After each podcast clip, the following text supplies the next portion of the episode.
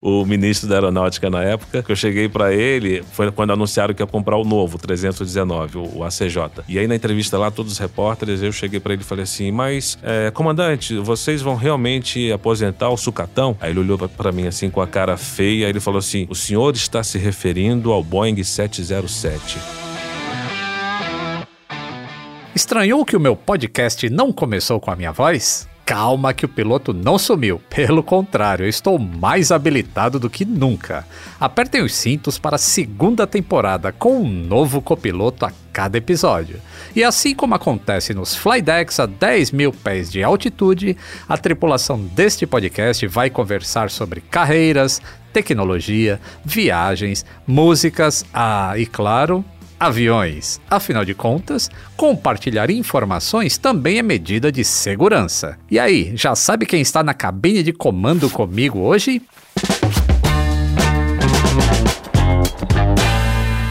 Atenção passageiros, eu sou o comandante Lito Souza. Bem-vindos a bordo da segunda temporada. A cada voo, uma nova configuração de cabine para uma viagem divertida e restauradora. Pois é, minha vocação é consertar coisas. E um bom papo repara muita coisa, não é mesmo?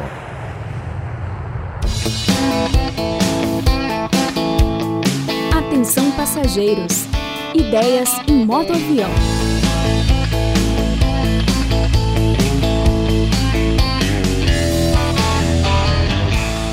Copiloto de hoje tem foto com o 777, com o Max, com o A380, o A350, o A330, o KC390 e até com o F39 Gripen. Muitas delas tiradas na cabine do avião, mas foi a rádio que assinou seu primeiro registro profissional, discotecário. Da Voz do Brasil ao Café com o Presidente, ele chegou à TV como correspondente internacional, âncora e repórter investigativo, para reunir suas paixões aviões, músicas e jornalismo. É editor de um blog de aviação recomendado pela FAB. Bem-vindo a bordo, Luiz Fara Monteiro. Olá, Lito, um grande prazer estar aqui. Obrigado pelo convite, é uma honra de fato e um abraço para todos os seus ouvintes. Estamos aqui. Espero que esse bate-papo seja bem legal, que as pessoas curtam bastante. Com esse vozeirão aí, provavelmente você já foi radialista também. Cara, foi curioso, porque eu cheguei em Brasília com 16 anos, não conhecia nada nem ninguém. Então a minha vida era estudar e ouvir rádio. Aí passaram-se alguns meses, eu falei, preciso conhecer a cidade, preciso fazer alguma coisa. Mas onde é que eu vou? Não conheço ninguém, não conheço nada. Eu falei, ah, vou nessa rádio aqui que eu ouço, já sei o nome do locutor. Uhum.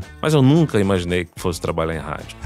e aí cheguei lá, não podia entrar, porque era visitação, eu era menor de idade ainda. Aí eu inventei uma mentira na hora. Eu falei assim: Poxa, moça, mas eu preciso fazer um trabalho para a escola sobre rádio, preciso entrevistar o locutor. Ela consultou lá o diretor, falou: Não, tá bom, pode entrar. Aí entrei no estúdio. Uhum. Fiquei maravilhado, conheci o locutor que eu só conhecia de nome. Nós tínhamos algumas coisas em comum, ele é do Rio de Janeiro como eu e tal, tudo mais. Fizemos amizade. Ele falou assim: Ah, quando você quiser, você vem aí. Eu falei: ah, Mas a moça disse que não pode entrar. Não, agora você pode. Ah, e aí comecei a, a, frequentar, porque não tinha outra coisa para fazer, era um hobby para mim. Uhum. E nesse meio tempo eu conversava com ele, prestava atenção nele, ele operando a mesa de som. De vez em quando eu fazia alguma pergunta: ah, esse botão serve para isso, esse botão serve para não sei o quê. E passaram-se algum, alguns meses, ele falou assim: olha, vai ter um teste aqui para o locutor. Eu coloquei o seu nome. Eu com 16 anos. Olha só. Para mim, assim, foi. E já tava com a voz, né, formada, já tava naquela mudança de. Ainda falhava, não? Não, não falhava, mas eu nunca prestei atenção na minha voz, jamais imaginei que minha voz serviria para ser locutor e tudo mais. Para mim foi uma grande surpresa. Foi totalmente assim por acaso que eu fui parar no rádio com 16 anos. Que maravilha. E vamos falar de uma semelhança aí que tem entre os nossos escritórios. É a decoração. Isso. Você tem um desenho do, do Electra no seu escritório Tenho, lá? claro, o quadro que eu... Vitor Juliette November. Vitor Juliette November. Ou, ou, ou, na linguagem da Varig, o Vitor J. Nair. Vitor J. Nair, exatamente. é. E o, o, o, Electra que eu trouxe aqui do Aviões e Músicas, da loja do Aviões e Músicas, né? Quando eu vi, eu fiquei maravilhado. Falei, nossa, que foto linda, perfeita. Aquele desenho é maravilhoso, né? Muito bacana, muito bacana. Aí um dia desses eu tava lá, na, na lá em casa, ligou um colega meu que é piloto da, da Qatar. Ele tava em Nova York passeando e tal, aí fez uma videochamada. Aham. Aí eu tô conversando com ele, ele fala assim: Que foto é essa desse elétrico que você tem aí na sua casa? Que eu tô vendo lá no fundo. Eu falei, não, um quadro aqui. Ele falou, cara, que coisa linda, maravilhosa e tal. Então, assim, as pessoas já batem o olho na- no quadro do Electra e ficam maravilhadas. É lindo mesmo. Você tem alguma relação com esse avião? Chegou a voar nele? Infelizmente não, Lito. Puxa Infelizmente não. vida. Porque é, o primeiro contato que eu tive com o avião, é, eu tinha dois parentes que trabalhavam no hangar da Varig lá no, no Galeão, lá no Rio, e eles me levaram uma vez, eu tinha 10, 11 anos, e pra minha felicidade eu entrei no, num 47 e num DC-1030, mas não tinha Electra naquela hora lá. Ah, Então, ah. assim, nunca voei Electra, mas eu sempre fui maravilhado por ele, sempre gostei do desenho dele, da, da- do que eu ouvi falar dele, do- dos colegas da, da aviação e tudo Aham. mais. Eu sei que é uma máquina maravilhosa, É. mas eu tenho uma grande frustração por não ter voado no Electra. É, ele não fazia manutenção lá no Galeão. A Exato. manutenção dele era a pesadona, era em Porto Alegre. Uhum. E a semi-pesada era em Congonhas. Pois é. E lá no Santos Dumont eles só faziam até o chaqueazinho, assim, É, coisa é. mais tranquila. No Galeão não tinha. E eu, eu, eu costumo perguntar pra todo mundo que vem aqui no Atenção Passageiros se você já se imaginou no comando de uma aeronave. Ah. Eu, eu sei que a sua resposta vai ser sim, mas qual seria essa aeronave, você comandando? Olha, eu tenho muita vontade de voar, de, de tripular o 77. Pra mim, assim, é o grande avião, é a grande máquina. Já fiz várias viagens com o 77, é a coisa mais maravilhosa do mundo. A minha esposa, que não entende nada de aviação, a gente viajou de férias agora há pouco e voamos num 77. E pra nossa sorte, a gente fez um pouso bem manteiga, assim, cara. O cara tocou, Tocou. No, na pista, eu achei que estivesse voando ainda. Aham. Ela falou assim: Nossa, mas esse avião é diferente, né? Você, quando vai decolar, você não sente que ele tá fazendo força, parece que ele simplesmente é, flutua. Eu falei, exatamente. Tá sempre tranquilo, Tá né? sempre tranquilo. Não, esse avião é, é sensacional.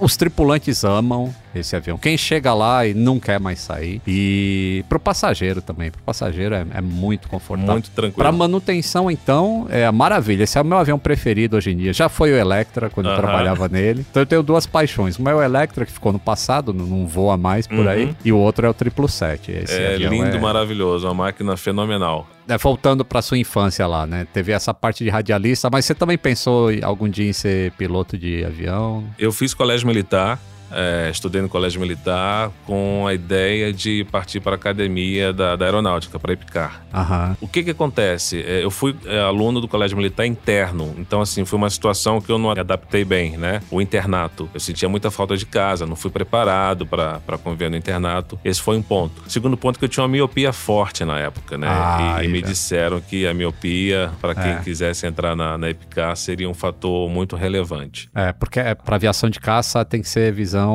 100%. E na época não tinha essas cirurgias que tem hoje, né? É. então, assim, então aquilo me desanimou bastante. Mas eu cheguei a fazer dois anos de colégio militar com a ideia de ir para EPICAR, me tornar um, um piloto de caça. Mas na minha época, o projeto que eu tinha com 12 anos, 13 anos de idade era entrar na, na Força Aérea e depois migrar para a aviação civil, porque o meu sonho era pilotar avião da, da, da aviação civil. Os grandões. Os né? grandões, exato. É, mas se você já não se adaptou no internato lá, imagina a Epicar. Porque Epicar é. é- Então, é questão de conversa, né? Se eu tivesse sido preparado, tivesse havido uma conversa legal com meu pai, mas ele não me preparou. Acho que na cabeça dele eu já estava pronto, porque ele é militar também. Ah, entendi. Então ele me levou lá pro colégio militar, chegou, me instalei, ele virou as costas e falou assim: Tchau, tô indo. Eu falei assim: Como assim você tá indo?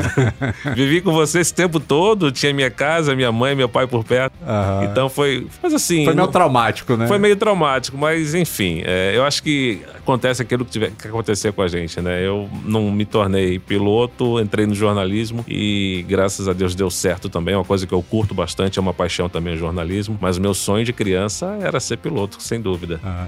E você morou em vários lugares do mundo, Eu né? sou do Rio de Janeiro, aí meu pai foi transferido para o interior do Mato Grosso do Sul, uma cidadezinha chamada Mambai, que é perto de Dourados, mais ou menos perto de Ponta Porã. Isso pela Força Aérea. Pelo exército. Pelo exército. Exército. Aí, nesse período que a gente morava lá, eu fui pro Colégio Militar de Curitiba. Então, assim, era uma faina você sair do interior do Mato Grosso do Sul e ir para Curitiba. Você tinha que pegar dois Hum, ônibus, nossa. atravessar o Rio Paraná de balsa e tudo mais. Eu só ia para casa três, quatro vezes por ano. Então, assim, foi bem complicado. Aham. Depois do Mato Grosso do Sul, a gente foi para Brasília. Tinha 16 anos, cheguei em Brasília com 16 anos e aí a gente se estabeleceu lá. Então foi a época que eu concluí meus estudos, fiz faculdade, comecei a trabalhar em rádio e tô em Brasília até hoje, Até hoje. embora trabalhe mais em São Paulo do que em Brasília. Quando, né, voltando a falar um pouquinho do Electra, quando, quando os Electras foram para o Zaire, né, fazer a peregrinação que eu fui junto, que acabou virando o livro onde morrem os aviões. Eu li o livro assim, eu li numa sentada só, maravilhosa a história, muito boa a história, muito bacana. Então lá eu conto que o, eu, eu tive que renovar um,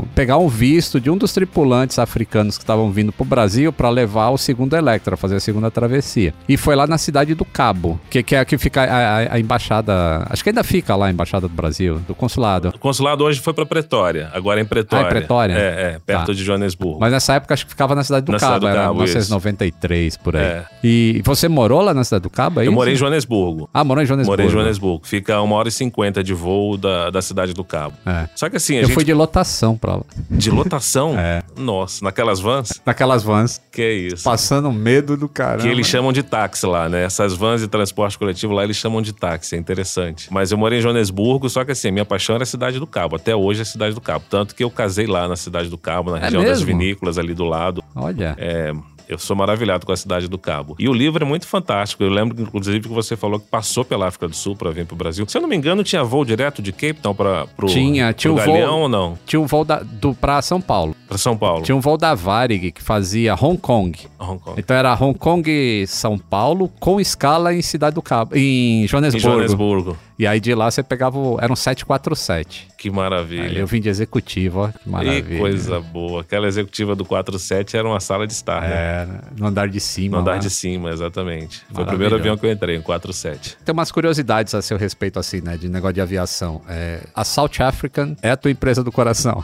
É do coração porque eu morei lá dois anos, né? E vinha a cada três, quatro meses de folga é, pro Brasil. Então, naquela época só tinha voo da South African Airways. Não tinha a, a Latam que veio depois. Aham. Então, assim, eu voava é, três, quatro vezes por ano com a South African Airways. Então, fiz amizade com os comissários, fiz amizade com os pilotos, fiz amizade com o pessoal que trabalhava no balcão é, em Guarulhos. Então, tem, assim, tem um, um carinho muito grande pela companhia. É, era a maior empresa sul-africana, era a maior empresa do continente na época que eu É, morei lá, de 2008 a 2010. Era uma potência a South African Airways. Infelizmente, desandou a administração. Hoje estão tentando se reerguer, mas era a potência. A South African Airways tinha duas subsidiárias, era a Mango e mais uma, acho que a Kulula. Então, assim, era uma empresa maravilhosa. O serviço de bordo maravilhoso também. Eles serviam muitos vinhos, os passageiros se, se amarravam É. naquelas garrafinhas de vinho que a gente recebia, garrafinha de amarula, que eu sou apaixonado pelo licorzinho lá deles. Então, Eu- assim, eu nunca voei na South Africa, mas eu vi bastante lá o- os aviões dele. Que eu, eu passei umas, uma semana e pouco lá em Joanesburgo. É, e a Kulula, que você mencionou, é que tem umas pinturas sensacionais no, nos Ele é aviões. verde, né? É uma pintura verde bem forte assim. E tem um que é caricato, assim, é verde e tem uh, o desenho de um piloto. Isso, é... isso, um, um rostinho assim na frente do avião, é muito bacana Colula. São companhias low cost, né, que tinha lá, que ainda tem, tanto a Colula quanto a Mango. A Mango é manga, né, em, em inglês, em português, e ele é aquele, aquele laranja bem forte, a pintura dele, você vê de longe, é bem legal. Aham. Como jornalista já,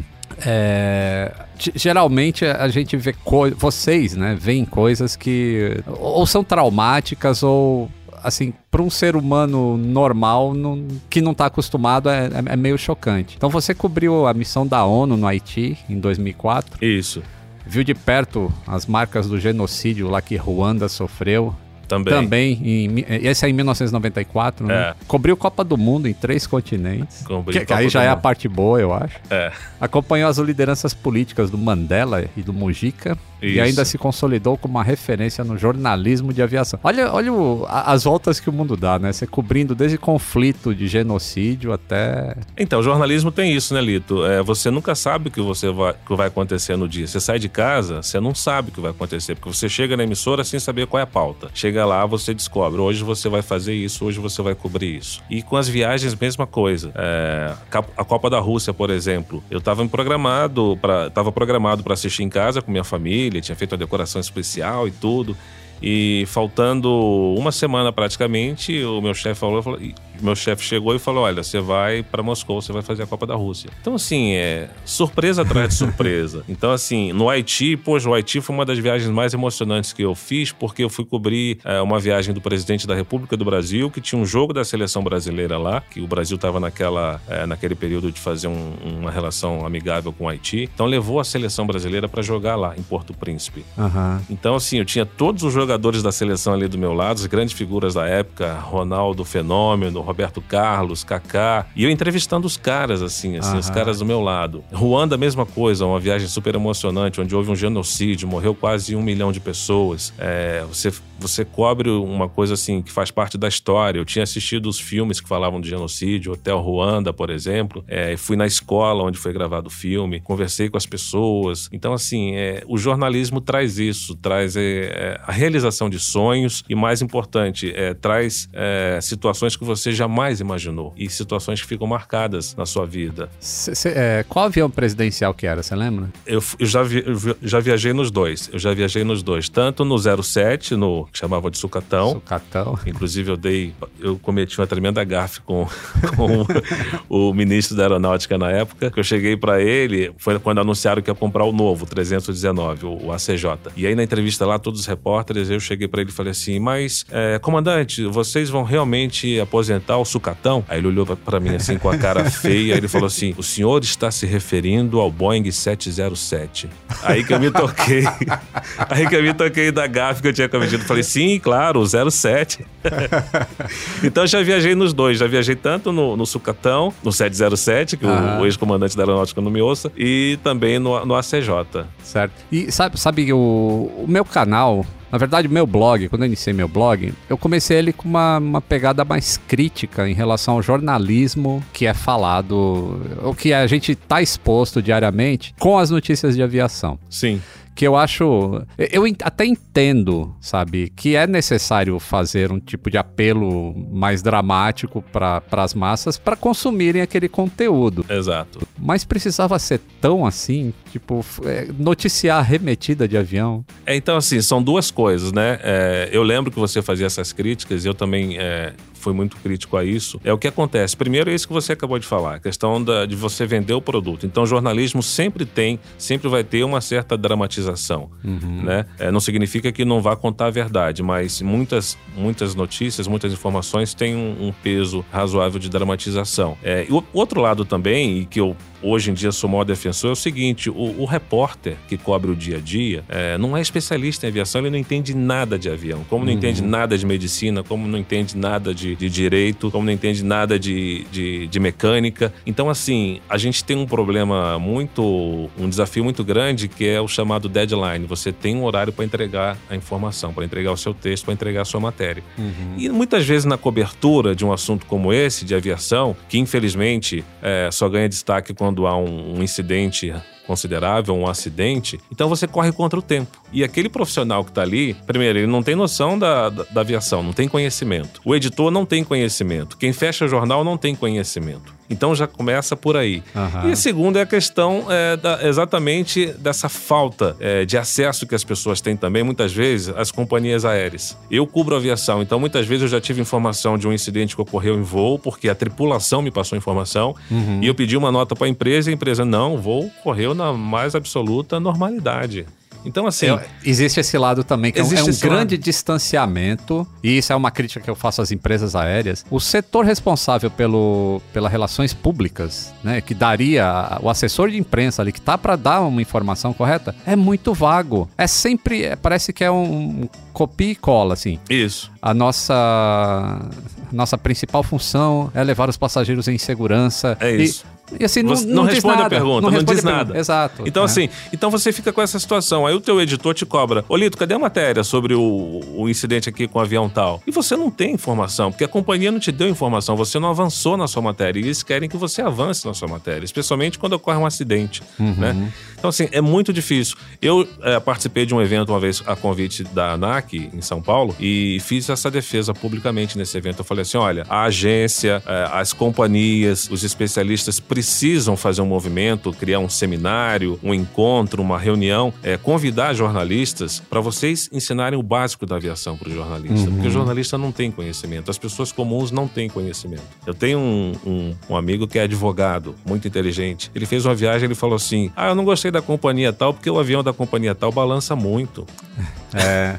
É uma então, falta assim, de conhecimento. É uma falta né? de conhecimento. Não é um avião da companhia tal que balança muito. São as condições meteorológicas que fazem qualquer avião balançar, sacudir eventualmente. Uhum. Mas na cabeça das pessoas, é o avião da companhia que não é legal de voar. Então, assim, no jornalismo, mesma coisa. Eu defendo muito isso. Eu defendo porque realmente a gente escreve muita coisa fora da casinha. Muitas vezes a gente carrega a mão na dramatização. Eu falo a gente, nós, como jornalistas, porque uhum. nem todos os colegas têm, tiveram a sorte de, de aprender um pouco da aviação como eu aprendi. Então, essa é a grande dificuldade. Acho que hoje você, William Vac, também tem um conhecimento ali, porque ele também William é piloto. piloto né? Ah. William é piloto. Você tem brevet, não? Não, não tem brevet. Eu, ainda? Eu, ainda não, é. ainda não. Eu fiz, eu fiz a, o curso teórico, fiz a parte teórica, mas não tenho aula de voo, não tenho exame médico, não tenho. Falta, falta tempo, né? Uhum. Justamente porque o jornalismo é assim, o jornalismo você não consegue se programar direito. É verdade. Mas eu vou, vou chegar lá. E o, você já mediou conversas em eventos da Associação Brasileira de Parentes e Amigos de Vítimas de Acidente Aéreo? Abrapava.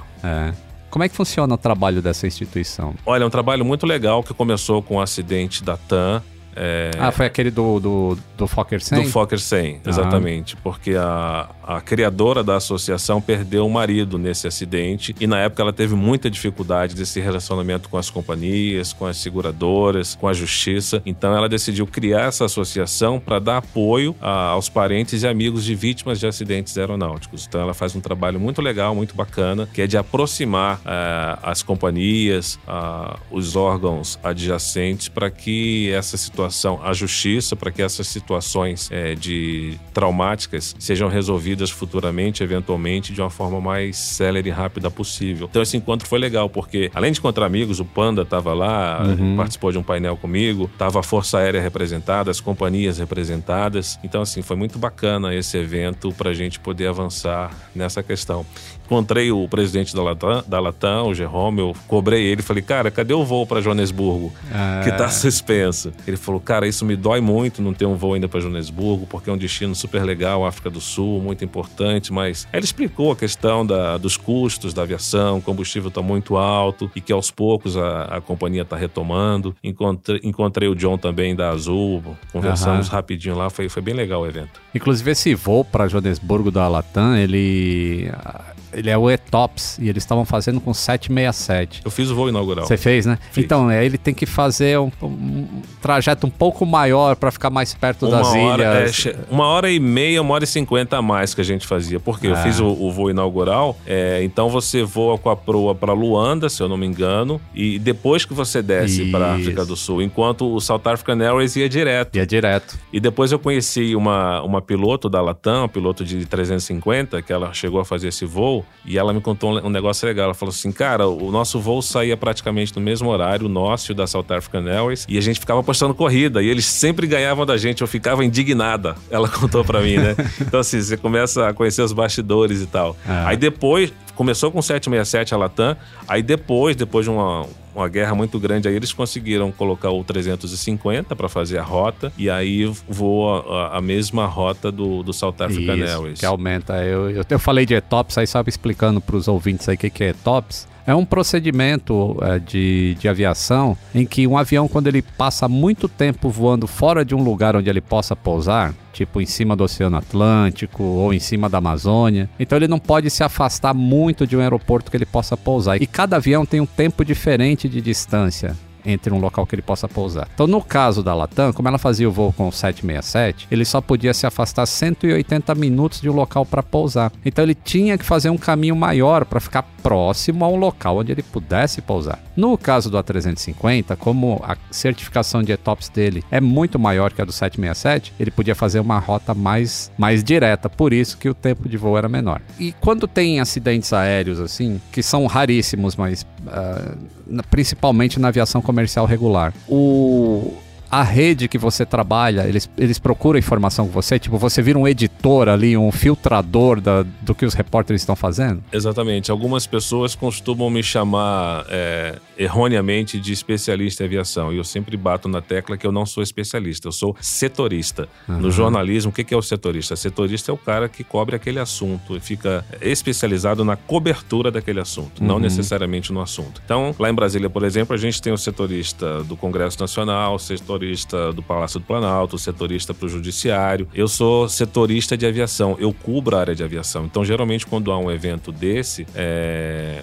muitas vezes eles me perguntam, eles me pedem informação, eles pedem para eu apurar alguma coisa, né? E como eu também não sou especialista, qual o trabalho que eu faço, que eu sempre fiz como jornalista? É procurar os especialistas, né? Procurar o Lito, procurar os comandantes, procurar é, o pessoal das companhias para poder é, ter uma explicação melhor daquele acontecimento uhum. e poder traduzir é, no texto que o repórter vai escrever lá na emissora. Então, geralmente é assim. No caso do acidente da cantora sertaneja, por exemplo, que chocou todo mundo e tal, eu estava na redação, vi pela televisão, uhum. né? E os colegas já vêm logo, e aí, o que, que aconteceu? Que avião é esse? Que não sei o que. Eu falei, calma, que eu também não sei. É, então, assim, é. você tem que fazer um trabalho de apuração uhum. para poder é, fomentar ali o texto dos colegas. É, é, bem complicado. E teve um caso que, que foi muito coberto pela imprensa brasileira, e esse aconteceu até ao vivo, que foi o sequestro do VASP 375, que é uma história que eu já contei no canal, no, no Aviões e Músicas. É, inclusive, eu conheci a filha do copiloto evangelista, que, que é a, a Wendy. Wendy isso. Uma pessoa maravilhosa. Fui eu que passei o seu contato para a Wendy, inclusive. Isso, exatamente. Foi, é, foi, é. exatamente, foi através de você que eu Isso. acabei conhecendo ela. Em circunstâncias errôneas ainda, mas depois a gente se transformou em grandes amigos. Eu já encontrei com ela em Orlando, onde ela mora. Ah, legal.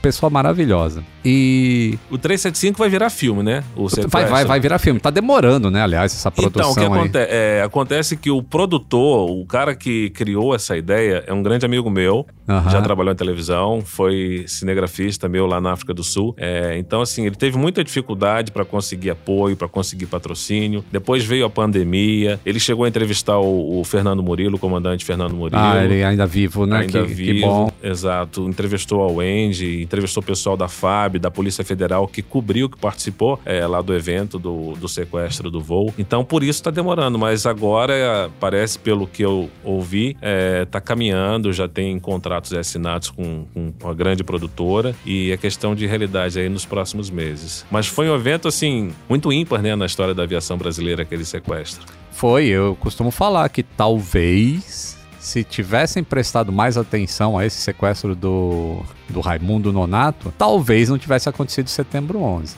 Dizem até é, que a Al-Qaeda se inspirou nesse evento para planejar a questão do, do 11 de setembro. Eu já li a respeito disso também. É, Exatamente. Porque foi uma vulnerabilidade mesmo da. Bom, naquela época era, né? Ninguém imaginava. Sequestros de aviões eram até eu vou dizer um termo aqui que não é, mas era quase comum sequestrar avião. Não já ali nos anos 80, nem tanto, mas. Mas no período do regime militar. Isso, anos 70, é. tinha até o expressinho cubano, né? Cubano. O mesmo avião foi sequestrado três vezes e é, levado para é, Cuba. Exato, exatamente. Varig, né? É, o Varig, pois o 707. É. E o. Você estava em Brasília nessa época do. Eu estava no Rio ainda. Ah, tá. Eu, eu acompanhei pela televisão. Ainda era adolescente. É, lembro das reportagens, lembro do fato, aquilo me marcou muito. É tanto que depois, quando entrei pra TV, que eu estava é, já fazendo telejornal, eu sugeri uma pauta para emissora para fazer uma matéria especial sobre o, o, sequestro. E o que me deixou mais é, é, é, impressionado, inclusive, foi que muita gente não conhece. A maioria das pessoas não sabe desse, desse que sequestro. ocorreu isso no Brasil. Né? É, as pessoas tomavam susto quando eu falava. Né? Então, assim, por isso eu fiz questão de fazer uma matéria especial para contar a história. É, usei trechos da entrevista do, do Fernando Murilo, que ele gravou para um documentário documentário e assim me impressionou bastante. Um repórter que estava em Brasília cobrindo, porque quando o avião foi sequestrado, a informação é de que ele pousaria em Brasília, de que ele iria para Brasília, que o cara queria jogar o avião sobre o Palácio do Planalto. Então a imprensa de Brasília se mobilizou, foi para o aeroporto e depois acabou tendo o desvio para Goiânia. O Murilo uhum. desviou para Goiânia, então quem cobriu de fato foi a imprensa de Goiânia. Mas tinha, eu tenho colegas em Brasília que cobriram o evento também na época. E o, o caso da Wendy, como a gente se conheceu através de você, foi que a primeira versão que eu contei dessa história é, eu fiz uma pesquisa baseada nas reportagens da época, na revista Veja e to, todo aquele que eu gosto de pegar o contexto geral do que estava acontecendo no país para poder contar uma história. E tem informação errada é, do da foto do sequestrador. A foto do pai dela aparece como se fosse do Raimundo Nonato. Ah, sim. em é. diversos locais. Uhum, uhum. E aí eu usei isso como referência e por isso que ela entrou em contato comigo. Falou: tem um erro lá no seu Foi, vídeo. foi. E eu imediatamente eu tirei o vídeo do ar, porque isso é um absurdo, né? O- É, e é. aí contei uma versão nova aí, já né, com a foto correta do Raimundo Nonato e tudo mais. Então isso é uma. Eu sempre que posso eu falo disso, que tem. A foto do pai dela está como se ele fosse o sequestrador e tá errado em diversos eh, Então, veículos. ela aí. me procurou, ela falou assim: Luiz, você tem o contato do Lito? Porque aconteceu isso, isso, isso. Eu falei assim: olha, tenho contato, vou te passar, mas você pode ter certeza que ele vai corrigir, porque a gente conhece, né, o grau de informação que o Aviões e Músicas leva até o seu público. No jornalismo acontece muitas, muitas vezes isso, né?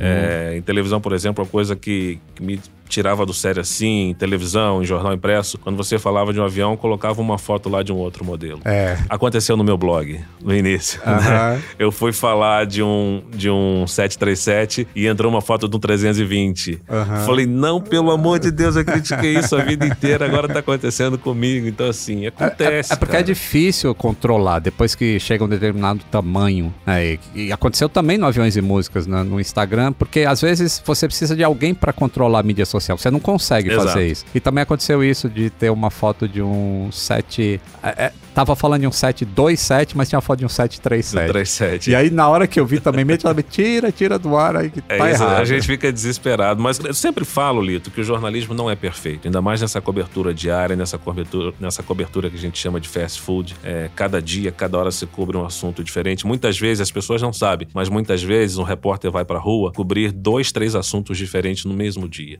Então ele não é especialista, ele não tem conhecimento, ele trabalha com a correria, com, ele trabalha com um prazo muito curto, ele trabalha com muito, sob muita pressão. E os erros acontecem, mas não são erros intencionais, né? Então por isso que eu falo, quando a- o órgão de imprensa, quando o jornalista, quando o influencer, é, quando o formador de opinião como você, é, eventualmente dá uma informação equivocada, certamente na, na primeira detecção você vai consertar aquilo, você vai corrigir É, aquilo é. que passou batido na- no primeiro momento. Ah, isso eu tenho como, como norma, assim, como. É é uma diretriz. Errou. Na hora que eu errei, eu já. Se eu conseguir editar, que é um grande problema isso, né? Quando o vídeo já tá publicado, o YouTube tem poucas ferramentas que te auxiliam a fazer correção de erro. Isso. Ou você corta o pedaço que você errou e aí o vídeo pode ficar totalmente fora de contexto, ou você tem que fazer um outro vídeo explicando que aquele vídeo tá errado, ou tirar ele do ar e aí você perde os views e perde tudo. É bastante complicado. Exatamente.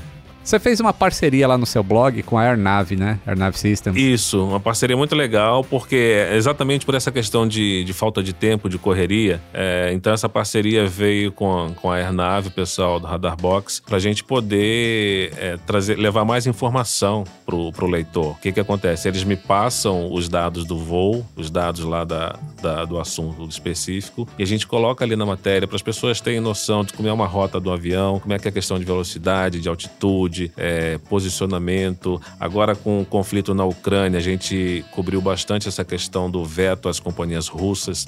Então, Aham. o- os leitores falavam assim: pô, que legal, agora eu tenho noção aqui que um voo de Moscou para Miami, o cara tem que passar não sei por onde, não sei o que, e agora tá tendo que fazer um outro trajeto. Então, a- essa parceria com a Airnave é, foi muito importante para levar uma informação é, visual interessante e, e- e significante para os leitores. Eu queria tanto que existisse isso na minha época quando eu era criança, porque é, eu morava em Santos e tinha uma determinada rota lá que todo dia passava um avião muito alto ali. Eu só olhava pra cima e via aquela fumacinha e o avião passando e eu ficava totalmente no escuro. Eu falei, por que, que esse avião passa aqui essa hora? Pra onde que ele vai? De onde ele vem? Não sabia nem que ele tava na direção de São Paulo, por exemplo. E hoje em dia, com essas ferramentas, é, E isso melhorou muito a vida de quem gosta de aviação. E você tocando nesse assunto, a, minha proximidade da aviação veio exatamente por isso, porque eu morava numa região em que era aproximação pro, pro Galeão, lá no Rio. Aham. Então os aviões passavam muito baixos, o tráfego era muito intenso, era, dependendo do horário, era avião passando a cada cinco minutos. E eu via eles bem baixinho, então eu, eu, eu fotografava ali, a- fotografava na mente, né? É, a, a logomarca da- das empresas, Varig, VASP, Transbrasil, é, é, Lufthansa, Air France. Tinha o Concorde, que passava toda quarta hum. e domingo, pontualmente às quatro da tarde. Às vezes eu tava na rua brincando, eu era moleque ainda, aí passava o Concorde e falou, opa, já são quatro da tarde. Porque Olha você aí. sabia que ele passava, ele não falhava nunca, era é. sempre quarta e domingo às quatro da tarde. E aquele barulhão, né, que era inconfundível. Um barulhão inconfundível. Então, assim, foi isso que me, me aproximou da aviação. Eu tinha um tio que tinha praticamente a mesma idade que eu, era cinco, seis anos mais velho. É, ele que me ensinou muita coisa, mostrando os nomes das companhias. A gente pegava camiseta branca na época, comprava tinta guache e ele fazia o desenho do avião e pintava. Ah. Porque na época a gente não tinha acesso a essas camisetas de, das companhias e tal. Uhum. Então, assim, a paixão começou desse jeito. Quando eu fui para Brasília, com 17 para 18 anos, que eu fiz a minha primeira viagem de avião em si, eu fui na loja da Varig comprar passagem. De vez em quando eu ia lá pedir um, um folder, um cartaz, uma foto de avião, perturbava a gerente lá, a dona Nádia, na loja da Varig, na 306 Sul, em Brasília, não esqueço. e quando eu consegui dinheiro para comprar passagem, que era muito cara na época, Falei assim: olha, eu quero voar no DC-10 pro Rio de Janeiro. E tinha o voo 205 que vinha de Manaus pro Rio e voltava. Então, assim, é, é, questão de paixão mesmo. E é né? engraçado como a gente gostava disso, né? Um folder era um pedaço de ouro na nossa mão. Porque. E hoje, tipo, o cara só digita lá no, no Flickr, uma foto de avião qualquer, tá lá. É, exatamente. E hoje em dia, assim, você ganha um folder, você olha e larga de lado. Naquela é. época, não. Naquela época, você guardava, que era uma coisa muito importante. Uma foto do avião. Era uma relíquia. Um produto da companhia. Então, assim, era muito legal, muito bacana. E você vê, a gente, todo esse tempo, né? Eu trabalhei 35 anos na aviação, tendo avião ali do meu lado todo dia. E hoje passa avião e eu olho para cima para ver o que, que é. Hoje, por exemplo, eu tava. Eu costumo fazer exercícios na parte da manhã. E da, do quintal da minha casa, dá pra eu ver os aviões fazendo a final ali de Guarulhos. E eles passam razoavelmente próximos. E hoje é, teve um 777 da American Airlines que, bem em frente à minha casa, ele iniciou o procedimento de arremetida. Olha. E aí eu pensando, né, assim, nossa, que coisa maravilhosa. E ao mesmo tempo, outro lado do cérebro falando, nossa, isso aí podia virar notícia, assim, de que, olha, avião arremete e não tem feridos, né? Exatamente. Você sabe o que, que eu fiz agora? Eu tava de férias, fui aos Estados Unidos, eu fui a Los Angeles é. para conhecer aquele, aquele ponto ali é, onde os aviões... Onde faz o spotting ali? Tem um hotel, né? Tem um hotel, tem uma hamburgueria muito movimentada. Eu fiz questão de ir a Los Angeles só para isso. Olha só para isso. Fui lá, fotografar, filmar os aviões se aproximando. Teve uma cena, cara, que eu vi um 77 da Qatar chegando, tava meio nevoeiro assim. Até hoje eu me impressiono, né? Porque assim, você vê aquele bichão lá chegando, passando assim pertinho de você, aquela coisa surreal. Aquela compensação na asa, né? Coração dispara, assim. Então, assim, é muito legal. Eu tive uma, um convite para ir lá. Esse, esse ano vai ter um encontro de spotters em setembro lá no, nesse ponto aí uhum, de Los Angeles. É uma pracinha. E aí já me mandaram um convite aí, eu quero ah. ver como é que eu vou ajeitar minha vida para ir em setembro para Los Angeles. Tomara que você consiga tempo na agenda, porque é muito legal, é muito emocionante. A minha esposa, que não é tão ligada ao setor, ela falou assim: nossa, essa cena vai ficar gravada na minha memória, porque o avião passando baixinho ali para pousar é muito legal, muito interessante. Muito e tem, tem uma outra pergunta que eu sempre faço aqui para os copilotos do Atenção Passageiros, que é se você tem habilidade para consertar alguma coisa. Não, não zero. Tenho, zero. zero. Eu tenho dificuldade com internet, pra você ter noção. Eu tenho um consultor que deu qualquer problema no computador, eu ligo pra ele, cara, tá acontecendo isso, resolve pra mim e tal. Então, assim, não tenho habilidade pra conserto. Eu queria muito ser como você, assim, ser um, um mecânico, um uhum. técnico, um especialista em qualquer equipamento eletrônico, mas a minha habilidade nesse sentido é zero. Eu gosto muito de, de jornalismo, gosto de futebol, gosto de aviação, gosto de música, mas para concerto eu sou uma negação. Opa, temos uma chamada do Boletim do Tempo. Papatango Alfa Eco Mike, pronto para copiar as informações da aviação comercial nas próximas semanas? Pronto para cópia Alfa Eco Mike. Semana passada, a Gol Linhas Aéreas anunciou que o seu braço de logística, a GoLog, assinou um contrato com o Mercado Livre, a maior plataforma de e-commerce da América Latina. Será que essa parceria vai diminuir o preço do frete? Atualmente, a GoLog opera em 52 aeroportos e transporta cargas para quase 4 mil municípios brasileiros. O contrato com o Mercado Livre prevê que a empresa de logística dedique uma frota de seis aviões Boeing 737-800 na versão cargueira cargueira. Três aviões já entram em operação em junho. Os outros três devem operar a partir do ano que vem. Atualmente, o Marketplace tem uma frota de apenas três aviões. Além de aumentar a frota para nove aviões, a Gol ainda prevê adicionar outros seis cargueiros na frota do Mercado Livre nos próximos três anos. Cada avião terá capacidade para transportar 24 toneladas. Para diminuir os custos de aquisição de aeronaves, a Gol optou por transformar seus 737-800 de passageiros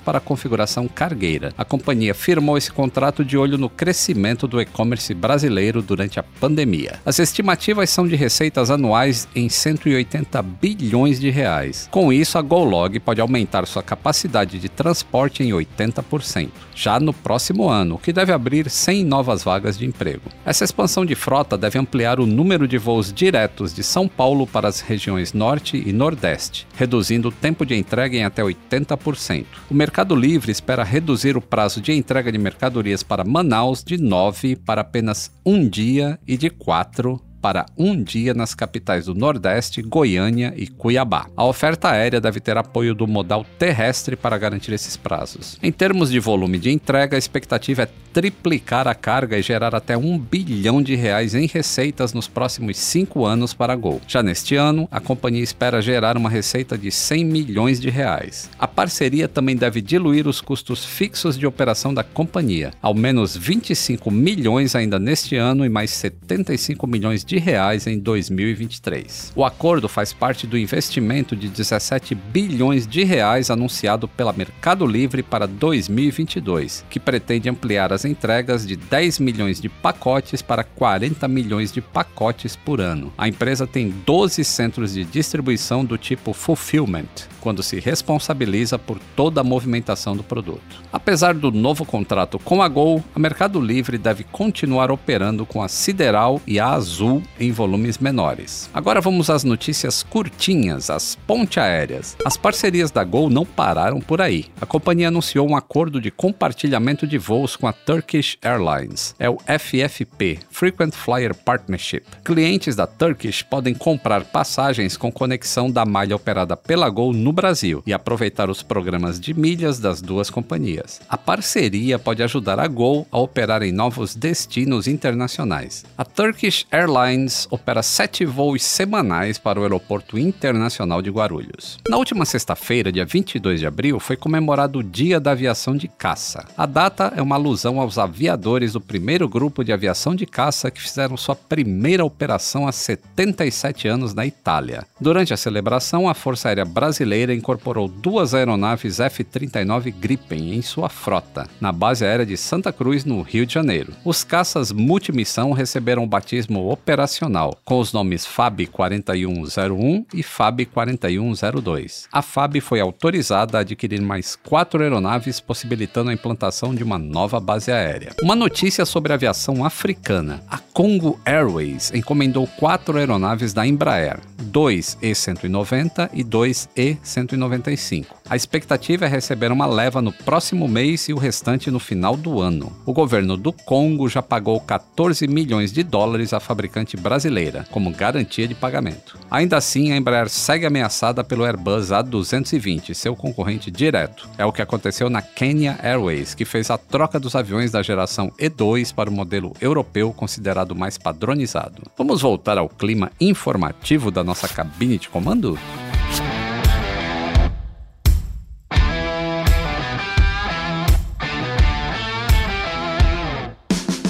Estamos de volta à cabine de comando com o copiloto Fara Monteiro. Luiz, você tá numa fase mais turbulenta da vida ou tá em, voando em céu de brigadeiro? Olha, são as duas coisas ao mesmo tempo, né? Eu tô assim num momento muito legal da minha carreira, Lito, de, de jornalista. É, tô com um blog lá agora que também tá assim, tomando muita atenção minha. Aham. Mas ao mesmo tempo eu tô numa situação que eu moro em Brasília e trabalho mais em São Paulo do que em Brasília. Então é uma correria muito grande. É, às vezes você não consegue se planejar porque jornalismo é, é imprevisto, né? Então às vezes ligam para mim, eu tô lá em casa, tô planejando um final de semana, ligam para mim e falam: olha, você precisa pegar o primeiro voo para São Paulo. Então assim, tá muito corrido. Mas ao mesmo tempo eu tô fazendo aquilo que eu amo, aquilo que eu gosto. A emissora tem dado muita oportunidade. Então assim, eu tô num momento tanto de céu de brigadeiro, como, é, em relação ao momento profissional, como no momento de turbulência, porque é correria lá e cá o tempo todo.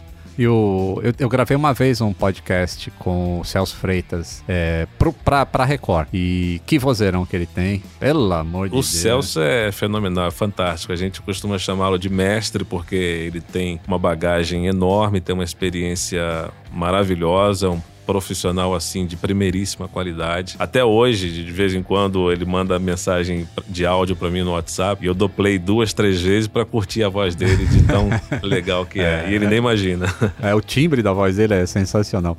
E esses, essa ponte aérea que você faz aí, Rio-São Paulo, você é maluco igual o Panda e fica acumulando essas horas de voo? Você sabe quantas horas de voo você tem já? Não, eu, eu gostaria muito. Gostaria muito de contabilizar tudo isso. Às vezes eu olho assim para a matrícula do avião que eu tô entrando, que eu tô embarcando, falo, vou anotar, vou guardar. Mas aí acabo deixando para lá e às vezes, de vez em quando dá um, um sentimento de culpa, né? Fala assim, cara, eu devia ter minhas horas de voo anotadas, eu devia ter as matrículas dos aviões que eu voei, das rotas que eu já fiz. Mas eu tenho muita vontade de, de ser meio doido assim, igual o Panda, de vez Eu em também quando. queria, porque teve muito voo que eu fiz por aí que eu não, eu não anotei isso. E como eram voos domésticos, você não tem passaporte pra saber onde foi. E aí eu faço hoje um catálogo, eu pego meus passaportes vou fazendo retroativo aí quando eu tenho tempo, pra ter uma ideia mais ou menos quantos voos eu fiz. É, é espantoso a quantidade. Eu imagino, eu tenho muita vontade de fazer isso. Assim, eu tenho os países que eu já visitei, né? Seja a trabalho, seja é, a passeio. Tem uma lista que é uma lista grande. Já fui a lugares que eu jamais imaginei por conta do jornalismo. Já fui para a Índia, já fui para os países nórdicos todos, já fui para a Ucrânia, já, já pousei em Anchorage,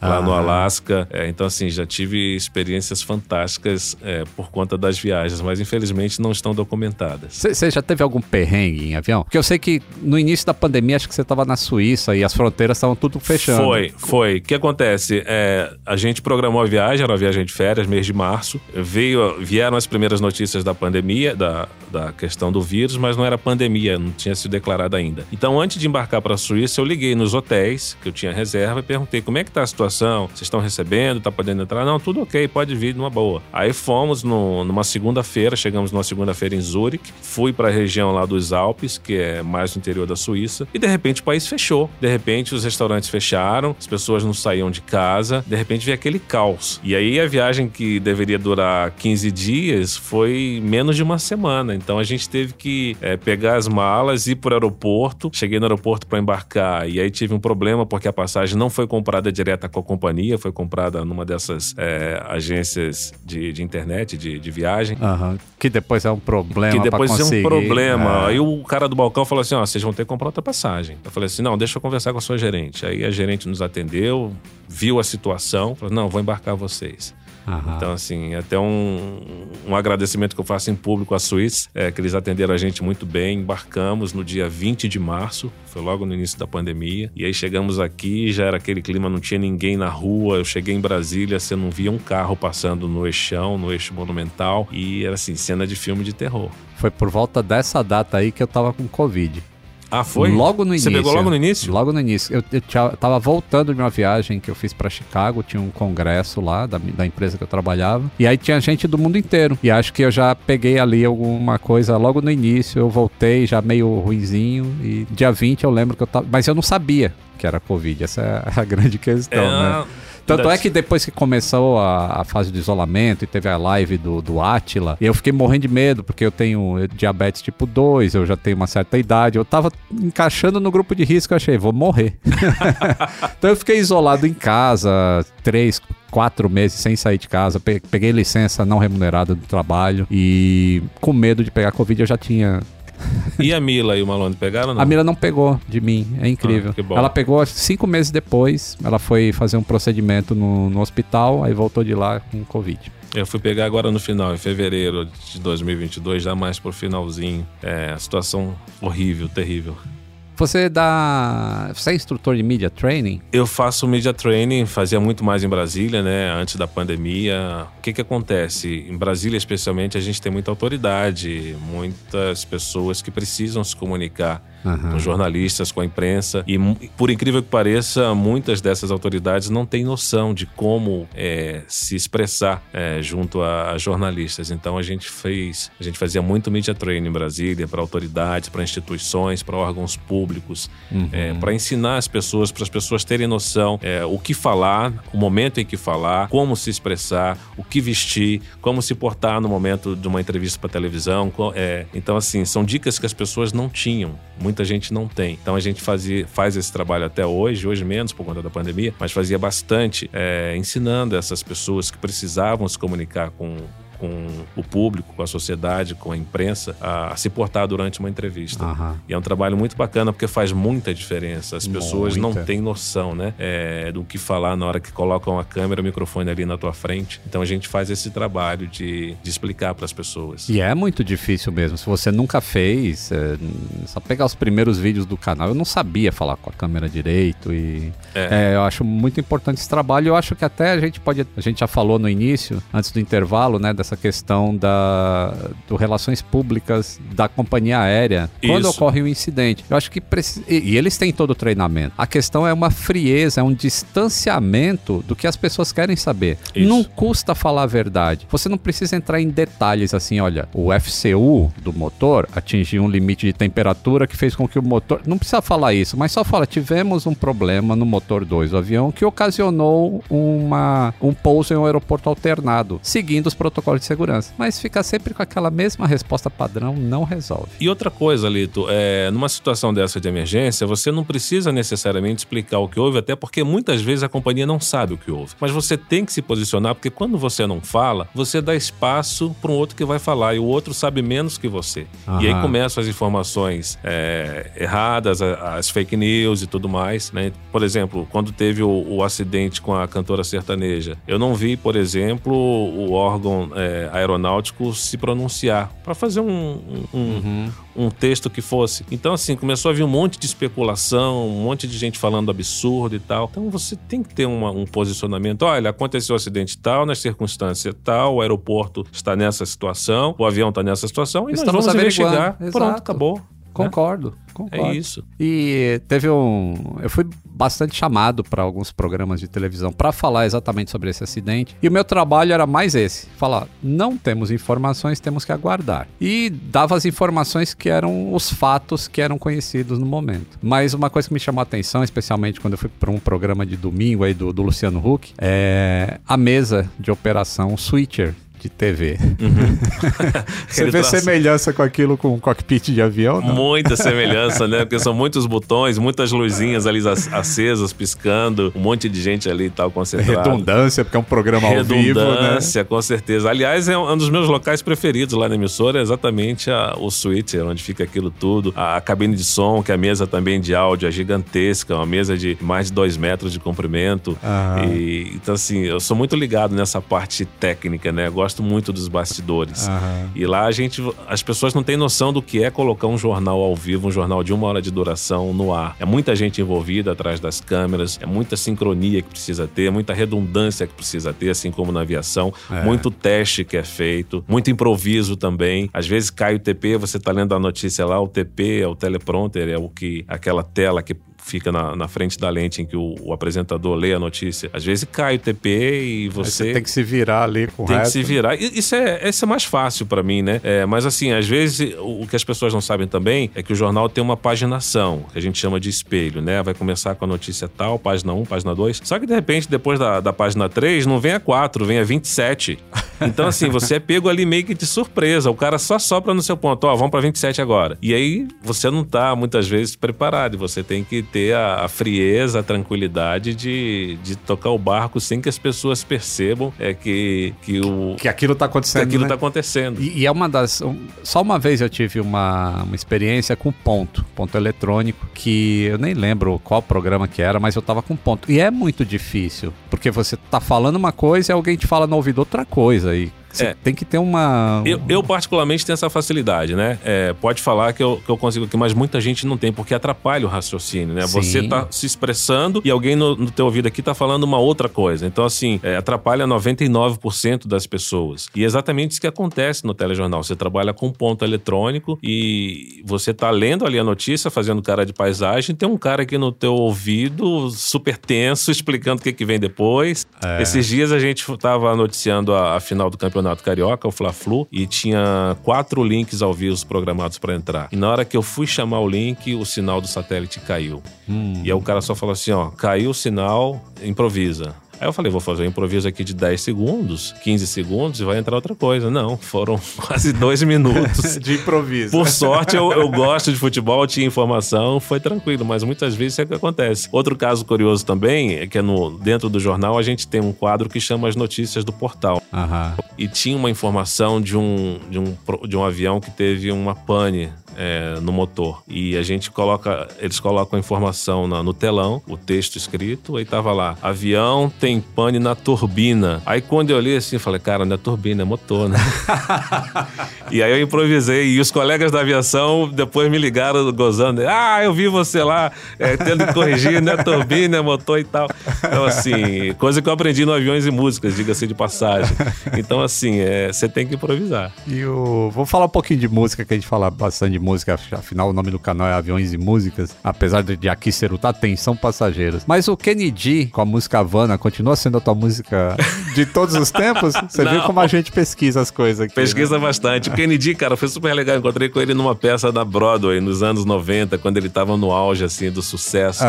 E aí tô com um amigo meu lá na Broadway e de repente se junta um monte de gente em volta assim. Ele tava do meu lado, um monte de gente tirando foto com ele. Aí o, o amigo meu falou assim: Cara, é o Kennedy. O amigo meu era DJ também. Eu falei assim: Não é não, até parece que Kennedy vai sentar aqui do nosso lado. Não, é Kennedy, é Kennedy e tal. E quando fui ver era o Kennedy. Então eu conversei com ele também, entrei naquela onda, expliquei que era do Brasil. Ele gosta muito do Brasil, ele fazia muito sucesso com tanto com Havana, que é a música muito legal dele, quanto uma música que foi tema do filme Tudo por Amor, eu não lembro o nome original do filme, é Die Young. Aham. É, então, assim, foi muito legal encontrar o Kennedy. Encontrei o Will Smith também, naquela época, quando o Will Smith não era conhecido no mundo inteiro, Aham. em Nova York. Então, assim, eu gosto muito de música. A música tá no meu sangue. Sempre gostei desde criança, antes de eu sonhar que fosse trabalhar em rádio. é, eu me apegava muito às músicas e tal. Tinha dificuldade na época porque eu era criança, não, não sabia inglês, eu tinha 10, 11 anos. Então, o nome da música você gravava na sua mente com um nome totalmente diferente, né? Então, assim, você chegava na loja, tem a música tal, aí o vendedor olhava pra você assim, com aquela cara estranhando, até você descobrir que música que era, aí você conseguia comprar o disco, que na época era disco ainda. As pessoas É. hoje não sabem o que é disco, é o vinil, né? Então, assim. Não, o jovem hoje nem conhece Kennedy. Dá um Google Não aí conhece, pra ver quem conhece. que é Kennedy. e isso é engraçado que você tá falando, né? De falar o nome diferente. Tem um programa numa rádio aqui em São Paulo, é, Energia 97, e no programa da manhã, os ouvintes ligam e eles pedem uma música. E aí é, é impressionante você ouvir o nome que eles estão falando e como o locutor consegue achar aquilo que ele tá falando pra Exatamente. Ele vai tocar. pela aproximação, né? Não pelo nome em si. E, então, assim, eu sou dessa época que era vinil ainda. Tinha um programa, eu não sei se você acompanhou aqui em São Era produzido em São Paulo, mas é, é, passava em todo o Brasil, chamava de Jalma Jorge. Sim, que era, Era- o Emílio que fazia. Era o Emílio, É. o Pontutinha e tal. Isso. Era um programa de humor, um programa assim, muito escancarado, muito bacana. Eu não perdi. Djalma Lee, Jorge Lixou. Djalma Lee Jorge Lixoso, amigo, aliás. Então, assim, ele falava muito, ele usava uns termos engraçados com a voz diferente. Eu era super fã do, do programa do Djalma Jorge. Então, assim, eu sou dessa época, né? Comecei a prestar atenção em música, em rádio, no início dos anos 80. Que legal. E o nesses voos aí que você tá a bordo lá, você costuma ouvir música a bordo? O que que toca na playlist do, do Fara? Ah, cara, eu gosto muito de R&B, eu gosto muito de, de hip hop, eu gosto muito de flashback, eu sou anos 80, né? Então, assim, eu sou muito é, desse período, desse tipo de ritmo. Eu fui influenciado, porque onde eu morava lá no Rio, tinha aqueles bailes que eles chamavam baile de charminho, de R&B, Ah. de funk. Aí depois é, veio aquele período, final, mais pro final dos anos 80, Steve B, que aí já eram os breakbeats, os né? breakbeat, África Bambata. Que eu sou apaixonado por África Bambata. Eu também Eu gosto adoro. muito, gosto muito. Sabe que a gente, eu eu tô percebendo um trend, assim, das pessoas que eu converso, assim, que viveram os anos 80, é muito difícil a gente trocar playlist, assim. A gente tá no carro, tá ouvindo coisas dos anos 80, 90 e... É, Lito, no- É difícil entrar música nova, né? Lito, é impressionante. Todas as playlists que eu faço, praticamente a mesma coisa. Né? Entra ano, sai ano, entra década, sai década. A playlist que eu tenho hoje no meu carro é praticamente a mesma que eu tinha há 20 anos, porque assim, aquilo não sai da tua cabeça, né? E você faz playlist diferente, você quer fazer um negócio diferente, mas acaba puxando É, puxa do passado, do passado e encaixa. encaixa, ali. Então, assim, é, imp- é interessante isso. Estamos no mesmo barco. Atenção, passageiros, vamos iniciar o nosso procedimento de descida. Sente-se ainda mais confortável e aumente o volume do seu som. Copiloto Faro, nosso papo está chegando ao fim. Em qual aeroporto você gostaria de estar pousando agora? Ou Artambo, Joanesburgo, Ah. sem dúvida. Num triplo sete. Num triplo sete de preferência. Então, assim, é um aeroporto, cara. Eu lembro, às vezes eu pouso lá chorando, né? Eu me emociono muito. Eu sou do signo de peixes, aí você tem ideia. Então, eu lembro do período que eu morei lá, das viagens que eu fiz, é, do tanto que eu amo aquele país, do tanto que eu gosto. Então, assim, eu pouso arrepiado, às vezes cai uma lágrimazinha quando, sempre que eu pouso lá no War Tambo. E geralmente a minha, a minha rotina é pousa no War Tambo e já pego o próximo voo para Cape Town, né? É, para poder curtir a maior parte da- das férias ali na cidade do Cabo. Mas, assim, o aeroporto que me marca, que sempre vai me marcar, é o OR Tambo, é, em Joanesburgo. As pessoas perguntam por que, que esse nome é diferente, OR Tambo, né? E eu sempre explico que o, é, Oliver Reginald Tambo, que foi um dos, dos companheiros do Mandela que lutaram contra o apartheid e, e o aeroporto foi dado é, em homenagem. Então, assim, é um aeroporto muito bom, pelo que o- os pilotos falam, a- uma pista gigantesca, é, muito movimento também, muito movimento internacional. É. Praticamente as grandes companhias mundiais operam na África do Sul. Então, assim, é um aeroporto que eu tenho um carinho muito especial. Que maravilha. Fara, obrigado por ter aceitado participar da Atenção Passageiros, fazer esse voo comigo aqui. Temos muitas coisas em comuns, tanto musicais quanto aeronáuticas. Quem agradece, Lito, sou eu, porque essa minha paixão da aviação que vem de longe, vem da minha infância, é, você com aviões e músicas conseguiu me explicar muita coisa, conseguiu trazer muito conhecimento, conseguiu simplificar a aviação.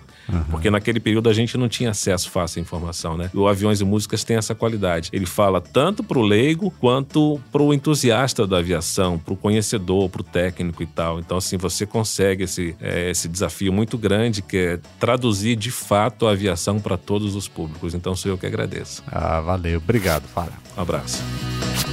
Atenção, passageiros, chegamos ao nosso destino. Toda quinta-feira, um novo voo te aguardando no Globoplay e em todas as plataformas de áudio digital. Antes de desembarcar, não se esqueça de seguir o podcast no Spotify ou na Amazon Music, assinar na Apple Podcasts, se inscrever no Google Podcasts e Castbox ou favoritar na Deezer.